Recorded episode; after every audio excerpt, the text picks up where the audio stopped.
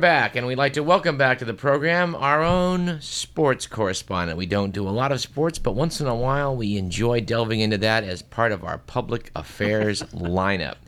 And joining me to help do that is Sean Minton, returning to the show after a long hiatus. Welcome back, Sean. Doug, I know that the question that everybody's asking is where have I been? it's a fair question. I was actually um, kicked out of radio for six months for using voice enhancing steroids, and I've served my sentence, and uh, I have been allowed back on the air. So thanks, thanks for having me back. Now, my understanding was that you you inadvertently used the steroids. It's interesting. Um, you would think when you sit on a needle, you'd feel it. Strangest thing, didn't even know it was there. But uh, uh, we're all we're all all back on the same page. The FCC has said everything's fine. I, I passed my last test. Didn't even need to use the Whizzinator. Well, these things Still passed these the things test. do happen. Yes. Well, I'm back. I'm clean. And when we should clean. remind our listeners that you were actually a professional radio and television guy up in the Pacific Northwest. Yes, I was a professional DJ. You did news, you did weather, it you did sports, you interviewed guys and these these these these bonehead professional athletes after the game. And they are. Take my word for it. Most of these guys are complete idiots.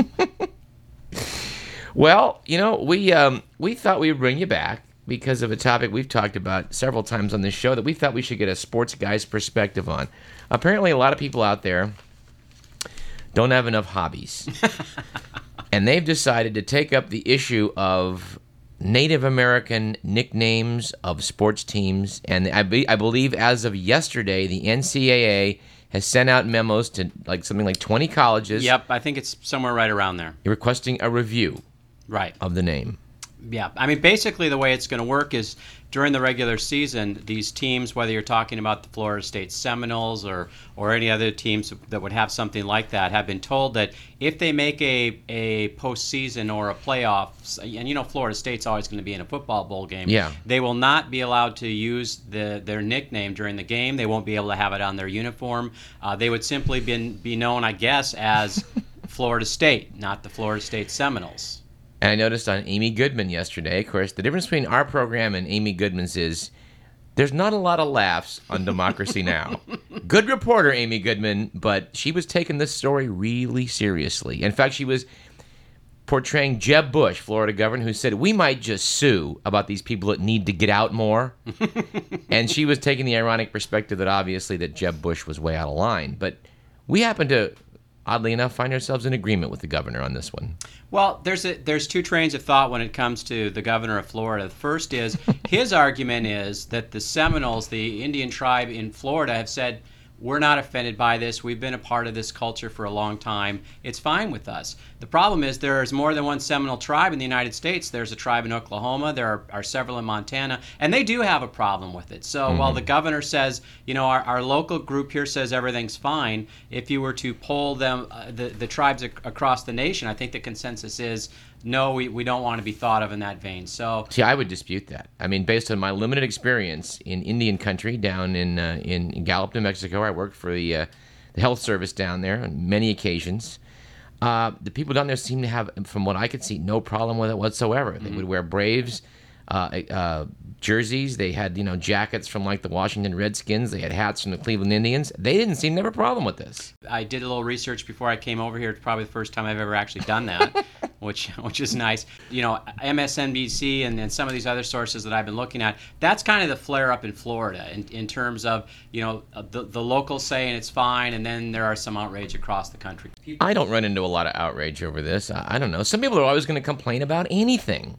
Well, I think I mean the Sacramento Honkies or something. I mean, seriously, would anybody uh, who really cares at this point? I, w- I would not be offended at all if we had a team called that. As you said that, I happen to have a copy right here at hand of George Carlin's brain droppings from a few years back, where he said, "Being Irish, I guess I should resent the Notre Dame nickname, the Fighting Irish." After all, how long do you think nicknames like the Bargaining Jews or the Murdering Italians would last?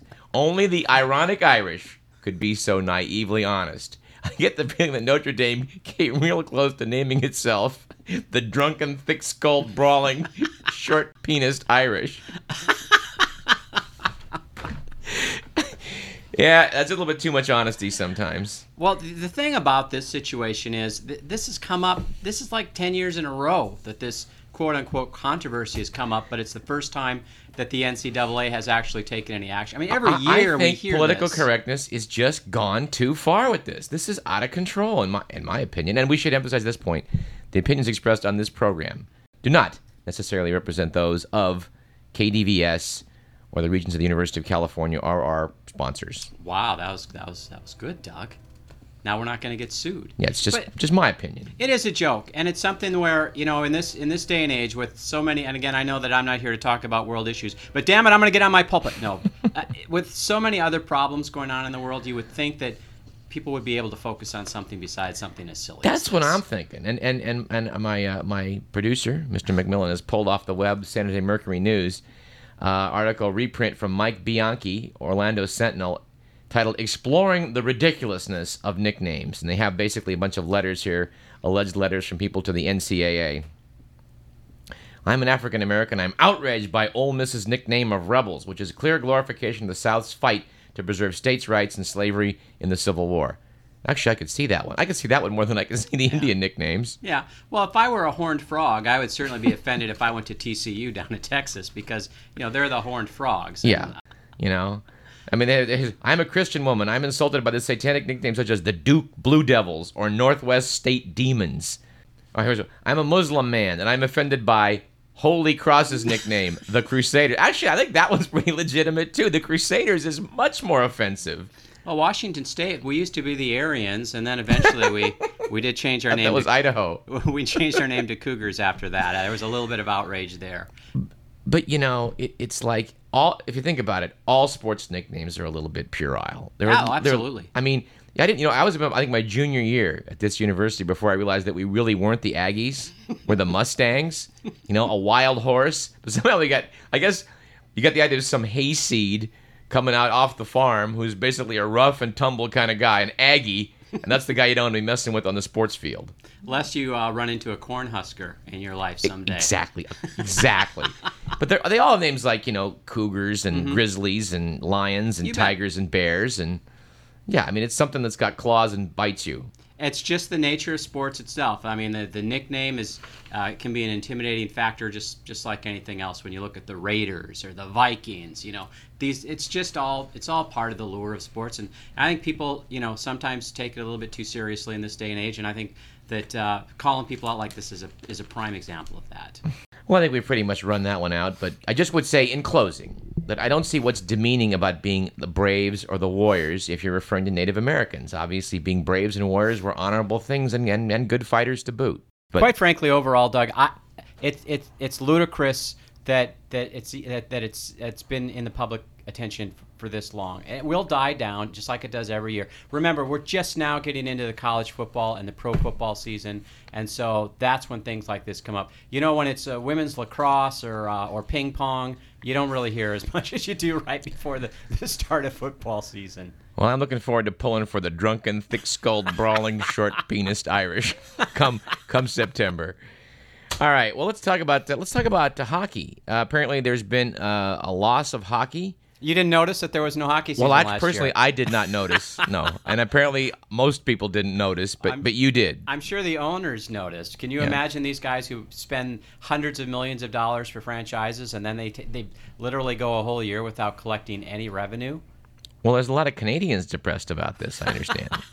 well, I would say picture America without baseball, but you know we've been through that. It's uh, I'm I'm from the Midwest. I, I was born and raised in Minnesota. I played hockey for 12 years, and I love the sport. I think the problem with places like say Sacramento or some place that doesn't have hockey is the only time that you see hockey is uh, fight highlights on ESPN, um, or you know you see a goal every once in a while. You can't really appreciate the sport unless you were to say go to San Jose and watch. I mean, these guys Yeah. are 220, 225. They're Yeah. 6'2", 6'3". They're flying around at 40 miles an hour. They're hitting a puck 100 miles an hour, Yeah. and they're colliding with each other. I mean, think of two cars hitting each other at 40 miles an hour, and the you know the the, the mess that that leaves. I mean, these guys are big and strong, and to me, it's it's really a wonderful sport to watch because they're just great athletes, and it's very quick and fast paced. The rules are a little complicated, and they're actually working on. I don't know if you heard this year there there are no more ties in hockey. One of the things that they did Oh, thank God. during the collective bargaining Yeah. agreement is they're going to have shootouts, almost like in soccer at the end. So if the score Yeah. is tied one-one, Yeah. it's the goalie against one of the players on the other team, just kind of a one-on-one, and there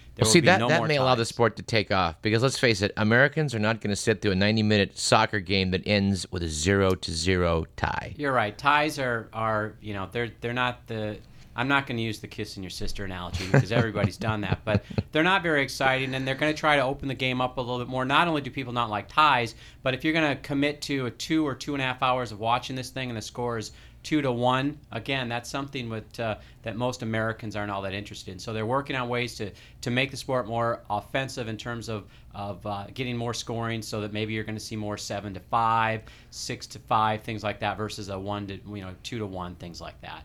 You That got the sport has to be set up to where there's a reasonable amount of scoring. Yeah, I, well, Basketball has too much, and soccer doesn't have enough. That's a, you know, and that's the thing. You know, when you look at with without digressing here a little bit, people have you know had all this outrage about the steroid use, and yet nobody's complaining when you go to a baseball game and the score is nine to eight. Well, if these guys weren't juicing themselves up and, and hitting those 400 foot home runs, and it was a, a pitcher's duel every night, two to one, nobody would go. People want to see the home run. that's true. And if you got to juice yourself up a little bit to get the extra 10 feet to get over the wall, obviously the players are willing to do that because deep inside, I think that's what the fans really want, even though everybody hates to admit it.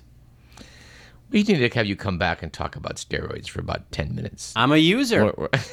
Uh, it's my inhaler for my asthma, Doug. Please. we- yeah, we don't have time today, but by God, I know you have limited time. But come back and we'll talk steroids. I We'll would talk like to about the that. inadvertent use. yes, the After swearing use. to Congress, I did not use anything illegal. And he pointed his finger at him, so you know he was serious. we must talk about that. All right. Well, Sean, uh, good to have you back after a, a, a too long of a hiatus. I, I'm glad to be back, and again, I am clean, Doug. All right, we'll come back in a couple weeks.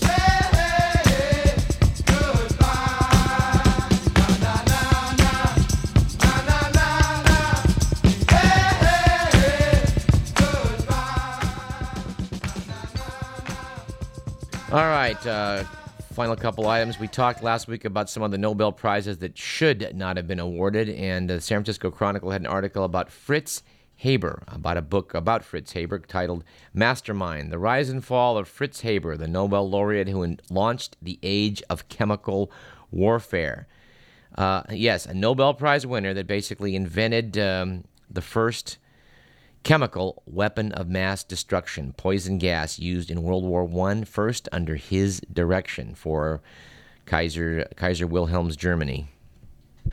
Either next week or perhaps the week after, we'll be talking about, about that story, along with maybe some excerpts from a book I just picked up called The Ig Nobel Prizes by Marc Abrahams, a book that's described as celebrating all that is bizarre, weird, and frankly improbable in real life scientific research. And final item from the It's About Time file.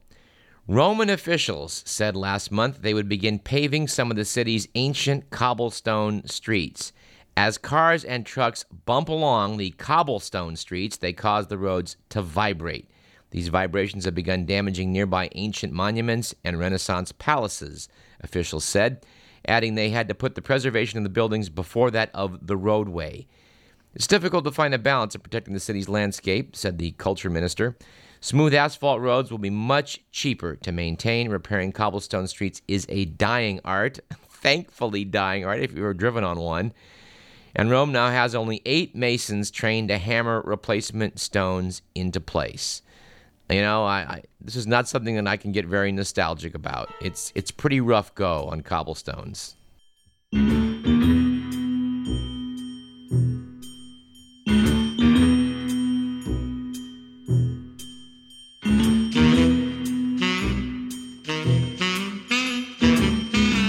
That's it for the show.